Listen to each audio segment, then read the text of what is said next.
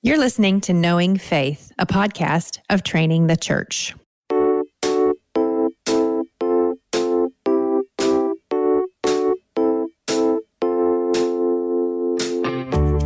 This is Kyle Worley, and I'm joined by my co-host Jen Wilkin and JT English. Good morning, Jen and JT. Hey, Kyle. Hey, Kyle. Hey, hey, it's good to see y'all. Uh, and today we're also joined by pastor and author Dr. Gavin Ortlund. Dr. Ortlund is the author of Retrieving Augustine's Doctrine of Creation. Uh, he's the author of Theological Retrieval for Evangelicals and in another book, Finding the Right Hills to Die on: The Case for Theological Triage. Uh, he's also a pastor in I'm gonna I don't want to butcher the name of this city in, in beautiful California, Ojai, California. Did I get this right? You got it. You got it exactly. That's the number one question I get asked in, in podcasts. But and you nailed it. Is how to say Ojai. That's right. Kyle likes to be really careful with how he says place names. So I'm glad you cleared that up, Kyle. Yeah, I've, uh, Gavin, some of my, my biggest uh, uh, pitfalls and most humorous moments have come on the show by confidently mispronouncing uh, uh, specific names of biblical places. And so, uh, specifically in the Genesis narrative. So, anyways, hey, uh, we're really glad to have you on the show. And uh, also, if you, if you're looking for like maybe what's the most accessible way, if you're on your phone right when you get done listening to this podcast, you should go over to YouTube and check out Truth Unites as well, which is where Gavin is doing some video blogging with some incredible like guests coming on and covering really helpful, really cool topics. And so he didn't ask me to promote that, but the content is really good. And if you like digital media and kind of doing some equipping along that, you should go check that out. But he's got a number of books, and today we're really going to be talking through theological triage, which is factored into the names of one of his many books uh, and others that are forthcoming. We were just we were kind of giving you a hard time before we jumped on the air. JT and I were like, it felt like last year, and I know this isn't true, Gavin, but it felt like last year. It was like oh my gosh, Gavin Ortlund has published 15 books. you know, my brother Dane actually publishes all of them and then just uses my name as a pseudonym for some of them. so keep that contained here. Okay, great. Yeah, we, we, won't we, we won't let the world know. But no, uh, this book in particular, Finding the Right Hills to Die on, is a fantastic and a very needed book. I'll tell you, if if you are involved at all in doing uh, Bible study or theological engagement at a local church level, or if you spend any of your time consuming resources online on these topics, then there is something that is missing from that, and that is theological triage. And once you know what that is, you will know that many people do not know how to do it, mm-hmm. that it is a forgotten skill set. And so let's just start there, Gavin. What is theological triage? Okay, yeah, thanks, Kyle. And I do just want to underscore what you said that this book is written for pastors and for uh, small group leaders and for seminary students and for lay Christians who are interested in this. It's not an academic book. It's designed to be accessible and clear. And I do really believe in the importance of this topic, especially in our culture right now where there's so much polarization and so much suspicion. So theological triage is just simply the effort to rank different doctrines differently. Another way to put it is just majoring on the majors. You know, not every hill is a hill to die on. We want to focus on the things that are most important. There's times to be like the book of Galatians and kind of take a stand and say, this is a gospel issue that's needed. But then there's like Romans 14 moments where you have to kind of flex and you have to adjust and you have to be more moderated and, and open handed about things. So the book's just trying to help us think about that. Now, uh, Jen, you've been writing online for a long time. I bet you have found that people are very good about ranking doctrines appropriately. Has that been, has that been your experience as a as a published author and as somebody who's been writing blogs online for a long time? Do you find that to be a skill that many have? Yeah. Well, you know, I mean, I like this. What what I feel like a lot of what Gavin is wanting to do, particularly the way that you position this, Gavin, for the for sort of the average person in the pews, which is what I love, is is it's similar to work to what I'm trying to do with Bible literacy, right? It's saying, hey, um, let's give you some critical thinking skills that are that are based in something beyond just how you feel about about what's happening around you. Um, and so I, have been really thankful to see you doing this work. And I was going to ask JT and Kyle, have you guys just been ripping off his term the whole time? Is that where you got the term? Because you've definitely been using it excessively in conversation. No, this is a, this is a term. Like I think the first time I heard it, actually, Dr. Mohler had a blog about the. This is maybe seven, eight years ago. He had a blog about theological. I was in seminary at the time. Okay. And, I, have got to be honest with you. The first time I heard the term, I saw its utility. I, I saw its usefulness. I did not know at the time how useful theological triage was eventually going to be to me as a pastor. I kind of was thinking about it. Okay, you know, maybe I should take this class then instead because it's more important. I didn't really mm-hmm. see the the discipleship value in it, which I which I think something that, that this book does particularly well. Even like for home groups, like when I think about how as a pastor now, I want my home group to be thinking about what topics and what doctrines should be the, what should they be talking about? What should they have arguments over? What should they have unity over? This is a really important topic the, the closer you get to the ground in the local church mm. i think yeah, and, and Gavin, you were mentioning how relevant it is culturally, but do you also find that it's relevant, like even as in your pastoral ministry there in Ojai, like do you like this this benefit of theological triage? Maybe give us just a few of the kind of tangible benefits that that having a a community of faith that can do this, that kind of reg, can regulate itself using theological triage. What what kind of benefits would that produce in the life of that faith community? Yeah, it seems like most of us have a tendency, one way or the other, to either fight about theology too much or too little. Um, we all have a personality, we all have a temperament that we face these things with, kind of a, a theological culture or attitude that we kind of carry with us. And um, what's so tricky about this is it seems as though we could make a mistake going in either direction to the extreme, you know? And so, like a fundamentalist error would be fighting over everything, wanting to die on every hill. But then in the opposite direction, there's lots of people who react against that and they just want to kind of lowest common denominator. Let's stop fighting. Let's just focus on the gospel. And so, for an actual local church to be united and to live out the gospel together, I think it's kind of essential. I mean, as yeah. the years go by, you're going to get to topics where you're going to want, you're going to need to be able to live together despite differences without minimizing theology and acting like none of these things even matter. So I actually see this as kind of a, a practically necessary skill set. I don't know that we have to use the term, but mm-hmm. we need to have some kind of working way of kind of distinguishing different different doctrines. And I do want to give credit to Al Mohler. I do think to my knowledge, he's the first one who used this term. And of course, triage is like a medical term. You know, you're ranking different injuries. So it's just a metaphor for doing that with doctrines. Right. And and I think that it's uh, one of the things that becomes clear, especially whenever you start to think about uh, how churches can start to absorb the division and the polarization of the culture is that a lot of times the ch- the church will start to divide and there's all these sorts of like you, you think about these stories that are often uh, sometimes they're kind of hyper fictionalized about churches dividing over the color of the carpet or something like that, right? But like there are, and and we're we're discovering in Genesis right now, even as we talk to our audience as they listen to the show, that like there are passages in Scripture that tend to be places where people might malpractice the question of ranking doctrines appropriately. So could you maybe give me an easy example of a situation where you see a failure on the part of the church or Christians to practice theology? Theological triage? Like, is there is there a common example that you'd feel like, hey, this is one where it feels like this is a doctrine that oftentimes has a lot of heat attached to it. It's it's ranked maybe too high, and because of that, it becomes a stressor in a faith community. Mm-hmm. Well, it's funny you mentioned color of carpet, so. If people, you know how when you're doing a Google search, you type in something and you get in a lighter font a suggested conclusion to whatever you're typing. Well, if you type in church split, the first thing that's suggested to follow that is Calvinism. The next thing is color of carpet. And I had to, I mean, of course, who knows exactly what that tells you? Uh, it, all it tells you is people are searching for that. But unfortunately, and this is where again this book comes out of a real practical concern of just the real honest experiences that I've had. This is kind of an on the ground reality.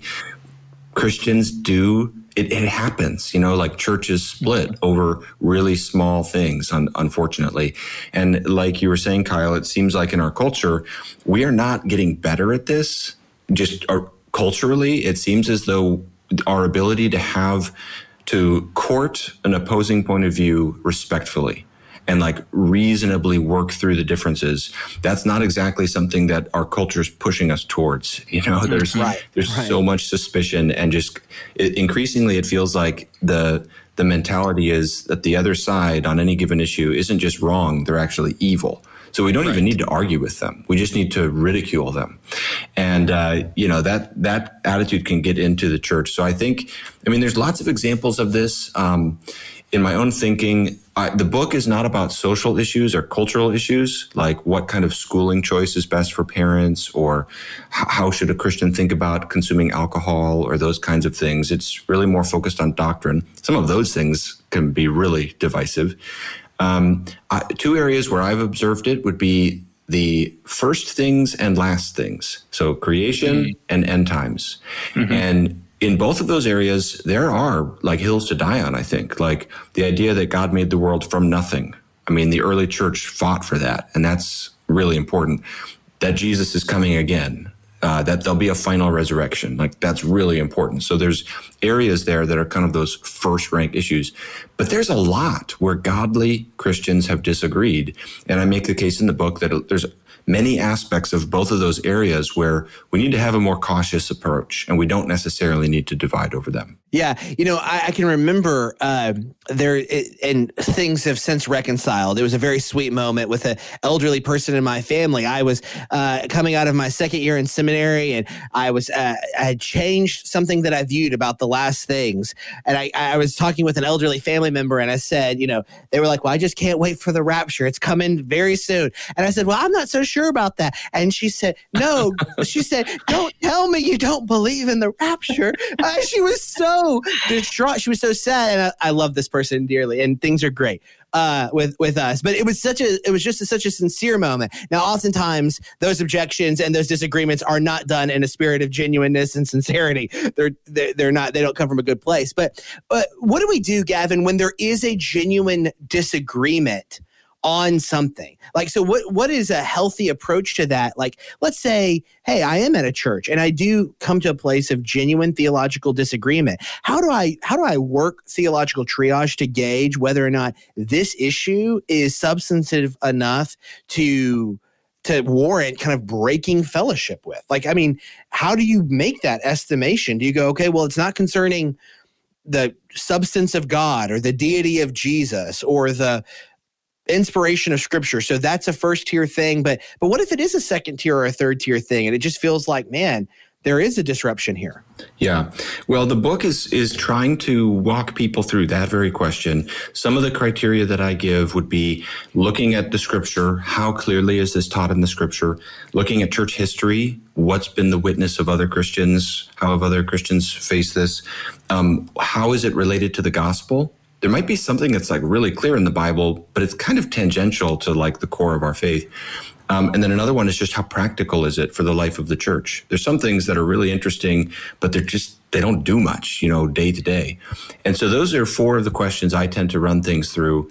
And it's not like a formula, you know, uh, thinking about triage. This is not a theoretical exercise for seminary. This is like an on the ground practical exercise and so I really want to emphasize that I think this can take on nuances and adjust from like one church or one context to another. Sometimes how something plays out depends upon the attitude that a view is held with. So there's a there's a kind of attitudinal dimension to this as well as just the issues themselves. And I think a lot of times what happens is someone like this is what I faced as a pastor over and over many many sweet wonderful godly christians uh, have grown up associating one particular view as like the biblical view, and they've simply never heard of another option. Right. And so, mm-hmm. in a situation like that, to your question of what to do, I think patient humble engagement mm-hmm. and teaching yeah. and distributing resources and like how many Tim Keller articles have I looked up over the years and then sent to people and and even like finding other if you can find like other godly Christians throughout church history that people respect and say hey you know let's consider what Charles Spurgeon had to say about this or something like that it can just help bring more categories for people that helps people realize okay I can distinguish between this uh, where Charles Spurgeon had a had a different view, and yet he's still Charles Spurgeon.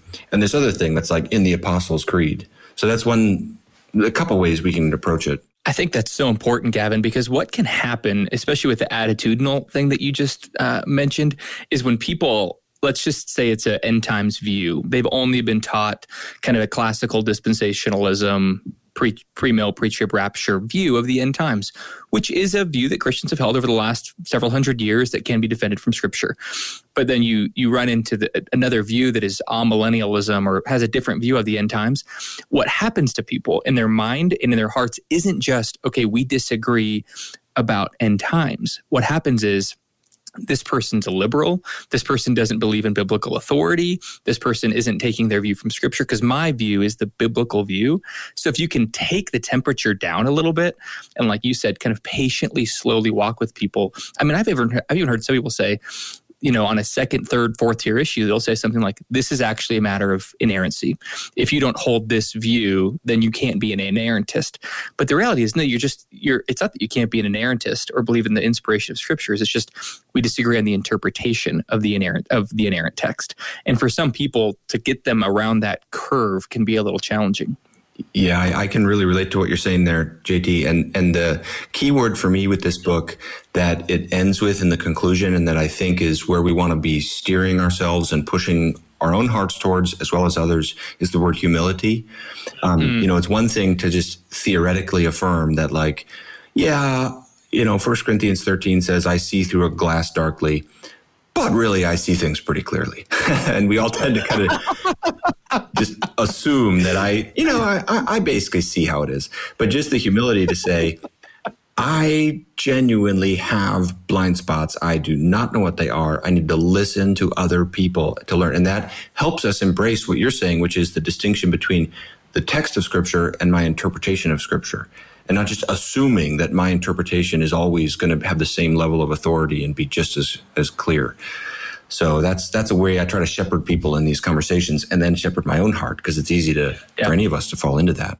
Hey, Gavin. So, one of the questions that um, I hear whenever I talk to Catholic friends um, is hey, this whole question over appropriately ranking doctrines and settling disagreements and disputes, this is really a mess of your own making as Protestants. Like, when you guys stepped away from uh, the church in Rome, you created this mess by schiz- schisms and uh, these different sects that emerged. And now you don't have any consensus. You don't have anything to measure uh, unity around because you're essentially from the foundation of your movement you've brace, basically embraced a kind of doctrinal sectarianism that like is just kept evolving and evolving and, and I'm, I'm sympathetic when i hear that because when you look at the history of you know pr- protestantism and the free church movement that is definitely one of the struggles is like this kind of doctrinal separatism uh, that is is allowable in a Protestant model. But how do you how would you respond? I know you I know you've engaged in some Protestant Catholic dialogues. What would you say to somebody who says, "Well, this is kind of this is a essential aspect of what it means to be Protestant is you just don't get to enjoy doctrinal consensus and knowing where to properly rank things." Yeah. You know, I've had a lot of friends who've converted to Roman Catholicism uh, in recent years, and I have been, as you mentioned on, on YouTube, doing some debates and, and dialogues with Roman Catholic friends. Uh, just in recent, so this is right where my mind has been at, and I've thought about this. Like, how would a, a, a Catholic friend even, what would they even think about this whole idea of triage? And I think I like to try to start by owning that criticism as much as we can and acknowledge yeah, Protestants have been too divisive. It's a major problem. The um, and actually, this is a value that I've always had, but it actually came into my heart more while I was writing this book of just the unity of the body of Christ is so important. I mean, that is not that's that's a first rank issue that we should be willing to die for. I mean, you know, the way I put it in the book at one point is if we're not sacrificing for this, like think of Paul saying, if eating meat causes my brother to stumble, I'll never eat meat again. If we're not bending, if we're not taking hits and, and if, if it's not costly, we're probably not doing enough to try to fight for unity. But there's more to it than that, of course. And I would say, you know, just briefly, a few thoughts. One was that I don't see actually the Roman Catholic Church as having total unity because, yes, there's a central teaching authority, but on things that are not dogmatized, there are they're going to be doing triage on anything outside of the dogmas because mm-hmm. um, there is there are lots of different views on lots of different issues. So I don't actually think that a Catholic would be against triage totally. I think it would be against it as it plays out denominationally. And I would say um, Protestants, and this is one of the great uh, burdens on my heart in some of my other works is that Protestants can and should look to church history. The distinction I would make is not between, well, Catholics are kind of a part of this huge tradition and Protestants are just looking to scripture. I would put it more like this that Protestants are looking to the church universal. And we do, you know, we function in that tradition. Um, although scripture is our highest authority, but it's not the Roman Catholic magisterium. That's not our authority. So um, there's a lot more to say about all this. I do think a Protestant view can be defended um, biblically and historically, but those that would be just kind of a, a brief set of thoughts about this. Hey, just a quick note in terms of a resource for that. Uh, if people are interested in that question, there's a there's a fairly good book by Kevin Vanhoozer called "Biblical Authority After Babel," where he's addressing this question in particular of a Catholic critique of the Protestant Reformation and kind of interpretive pluralism and how how do we ever get to a point of you know lowercase c Catholicity again. Uh, the book isn't. Is, I Kevin Vanhoozer is one of my favorite theologians. This is not one of my favorite books he wrote. It's a good book, but it, it's a, it's an important question if people are looking for a resource. It's good. Gavin, nobody just decides maybe they'll sit down and write a book about something. I'm sure that there's an autobiographical aspect to why you wanted to write this book. And I would imagine you even were bumping into some of the same issues over and over again that made this book top of mind for you. So I'd just really be curious to hear um, what were the issues that you kept seeing surface? What was the impetus between even sitting down and trying to write something that would be helpful to the average learner?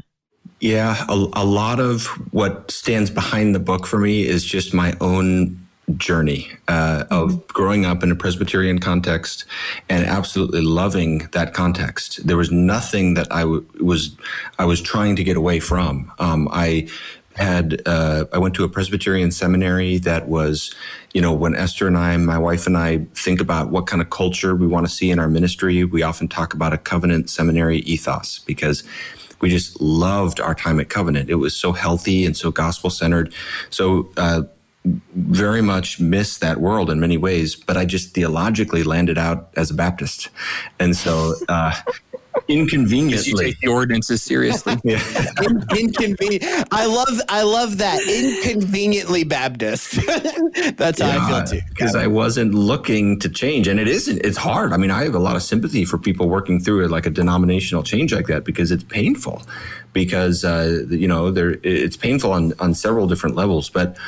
Um, and then once I sort of, and I talk about this in chapter three of the book, I kind of tell my story, but once I landed out okay, and now I'm in the world of like credo Baptists. Where do I fit in? I found out there's lots of other issues that kind of come up. And I've mentioned mm-hmm. some of mm-hmm. those already where I was sort of on record for certain views about creation and certain views about the end times. I guess I can just name them if so like I'm, uh, I'm amillennial. So, you know, and then I'm not a young earth creationist. And that I've written on that. I don't really bring that stuff up, but it's been more than one occasion where an opportunity for ministry or relationship in some way has been impeded by mm-hmm. what I've written on those things. And I've just reflected upon that a lot in terms of should that be the case? And and if it is the case, how do we best arrive upon that conclusion and then work through that? And at times it just seems as though there's these issues that um, are unnecessarily divisive. And so that's part of what is the heart that's kind of behind the book. Gavin, if you could, so we've been we've been covering Genesis, and you just kind of you, you've brought, you talked about your view on creation, and so there there would be some who, when they hear uh, your view on creation, would be like, "He's out." Mm-hmm. But just some, not a lot. Just right, and they're not loud at all. No, and they'll, and they'll leave plenty of blog comments on my blog. No, mm-hmm. for sure. So, like, uh, let's ima- let's just imagine that uh, that you're having a conversation with somebody and and and from the vantage point of of your position and they're taking issue with you and they're essentially saying um, what they're saying, hey, I, Gavin, you don't take the Bible seriously. It says seven days. It, you know, it, you know, uh, the the timeline shows six thousand years. Gavin, this is really a problem with you not taking the Bible seriously. And let's imagine that the theological triage is maybe not in their vocabulary. Uh, maybe uh, but and they're talking as if they're talking in a way that maybe signals to you that for them, this is a keystone issue. It's this is a make or break, which for in your mind probably is that means it's it's out of alignment. It's it's out of proportion. So how would you talk to somebody like that? They're taking issue with the position you have, and you feel like I have an opportunity here to faithfully communicate what I believe from the witness of scripture, but also you have the opportunity to try to help de escalate it through helping them see hey, there's a way to think about doctrines in terms of where they're ranked at. How would you maybe navigate a conversation like that? Because I think that is probably a very likely conversation for many listeners to this show. Mm-hmm. That they are going to come to a place where they are on one side of the table with somebody that they disagree with about some matter of the Christian story or Christian belief. And they're either going to be receiving that disagreement uh, maybe as a teacher or as a ministry leader or as a writer, or they're going to be offering that disagreement. Maybe playing out that scenario could be helpful for them getting a sense of how to have that conversation in a way that's healthy and holy and builds up the church. Yeah. Yeah. Thank you for asking about that. And I have had lots of conversations like this. And, uh, you know, the book comes out of a desire to be helpful. I, I try not to come at it from a personal angle. So uh, I realize my after my last answer, I want to make clear that this book isn't written from my own kind of ish, pet issues. It's really trying. In fact, I, I am sure I'm wrong on some of the things I I believe that I talk about in the book. The main hope for the book is that it would be helpful for others and and and the principles of what they're thinking through. But on this issue of just how I'd play through a conversation like this, I think the first thing is to humble myself before the conversation and not act like, well, I've, I've got the answer and I need to steer the other person some way, but to listen. What are their concerns? Uh, those concerns need to be taken seriously. And there, a lot of times the concerns are kind of hermeneutical concerns about like a slippery slope, you know? Well, yeah. that's a valid concern that that should not be minimized. That should not be sw- swept away. So I, I try to like say like this is important and and approach the conversation in a in that frame. And then i just try to walk through kind of my in my own testimony kind of how i've thought through this issue why i changed what's been influential for me and say you know can i just share with you? So going back to those four criteria criteria we had um, let's talk about church history and let's talk about and this is where one of my books on augustine has been so helpful for me Augustine, um, he, he predates all the modern scientific discoveries that have been influential uh, in making us think about the age of the world. Mm-hmm. And, and yet, so he's 1500 years before the scientific revolution. And yet, he didn't read Genesis 1 as talking about 24 hour periods of time. And there were three key reasons in Genesis 1 for why he did that. And that was so helpful for me because it's like, I can't accuse Augustine of a bias toward right. You know, um, he's not caving into the pressure, you know. He was the man before capitulating to the culture, right. yeah. And he wasn't one to to to do that in general anyway. So he yeah. right, um, right. so but so then I talk through those things and I talk about you know the different uses of the term day in that passage and the the sequence of events and like where's the light coming from on days one through three and uh, what does it mean that God is resting and um, how is there no shrub yet in Genesis 2 4 and these other things that Augustine genuinely had angst about. And you can see him mm-hmm. in his commentary. And he's writing his commentary, he's like going back and forth and he's really upset trying to figure out these details. It's kind of funny actually to imagine him writing that, pulling out his hair and kind of getting stressed about how to read this passage. But like, okay, so then the appeal is like this okay, we've got the greatest church father the most influential theologian in all of church history, mm-hmm. agonizing how to interpret this passage. That fact alone, whatever else he said, like should help us appreciate this isn't so simple. This mm-hmm. is really complicated. And then I like to draw attention to really conservative fundamentalist types in the modern era who don't read it as 24 hour days and say, this is not always liberals who end up on this side. This is like B.B. Warfield and J. Gresham Machen and and uh, Charles Spurgeon and people like that. And sometimes Sometimes it doesn't work, but sometimes that can create a little space you know? Right. and, and kind of okay well let's work with the, these details in the text and try to and try to work on it. So that's a little bit about how i approach that conversation I think that's really helpful. Mm-hmm. I think that just uh, that reminder. Sometimes whenever I'm having a conversation with somebody that maybe it's just we're, we're talking about doctrine or uh, something that came up in a sermon or uh, or in a blog post or whatever, and, and we're talking, I'll often say, "Hey, let's begin with this. It's really not as simple as it appears to be." Mm-hmm like it's it's a lot more complicated than it looks for you not just for you like i'm not saying i get it and you don't i'm just saying this is if I if I pulled five books off the shelf over there about this passage, I probably would get five different angles on a faithful response to it. And I do think you're right, Gavin. That can kind of just cool temperatures in the room to just help realize, like, yeah, you know what? This is maybe not as clear as it seems. Some things in scripture are clear, and we have to defend their clarity with a lot of boldness and courage. But there are many things that are not clear uh, to us. And it's not a fault of God's word or God's revelation of himself, but a fault of our understanding. That's right. And just a quick uh, comment on that. That's something that's been helpful for me is just the appeal to humility that we, I think we mentioned earlier and listening. Somebody once mm-hmm. said to me, and I always think about this, we're not really listening unless we're willing to be changed by what we hear. And mm-hmm. so engaging in these conversations where we have differences really genuinely open hearted and i try to do that too like maybe i'll change maybe i'll you know maybe i'll see this as more important you know genuinely listening like that i think you know i did a number of interviews with pastors to prepare for this book because i wanted it to be sensitive to like the real things people are wrestling with and not just go by my own experiences one of the pastors said to me that whenever there are theological differences that came up in his church. What makes the difference is humility. Even if it's a really important issue and there's disagreements about it, um, mm-hmm. if it's approached with humility and with listening, it can be productive and it can lead to course correction. It can lead to change. But even the tiniest thing can become a major problem if there's not humility. That's right. That is good. That's good. Listen, I want to really commend to you this book, Finding the Right Hills to Die On. It is well worth picking up. It is a great book. It's really well written, and it'll be a great introduction to what Gavin's other work is. And on top of that, I promise you, you'll be blessed by it as you develop this skill of theological triage. If you want to find out more information about Gavin, uh, you can find Gavin online. He's on Twitter, uh, and he's also on YouTube at uh, Truth Unites. Uh, and uh, I would really encourage you to check that out. Um, and if you want to find out more information about us, you can find us. We're at Knowing Faith Podcast on Facebook, Instagram, and Twitter, and on Patreon. We hope you enjoyed the discussion. Grace and peace.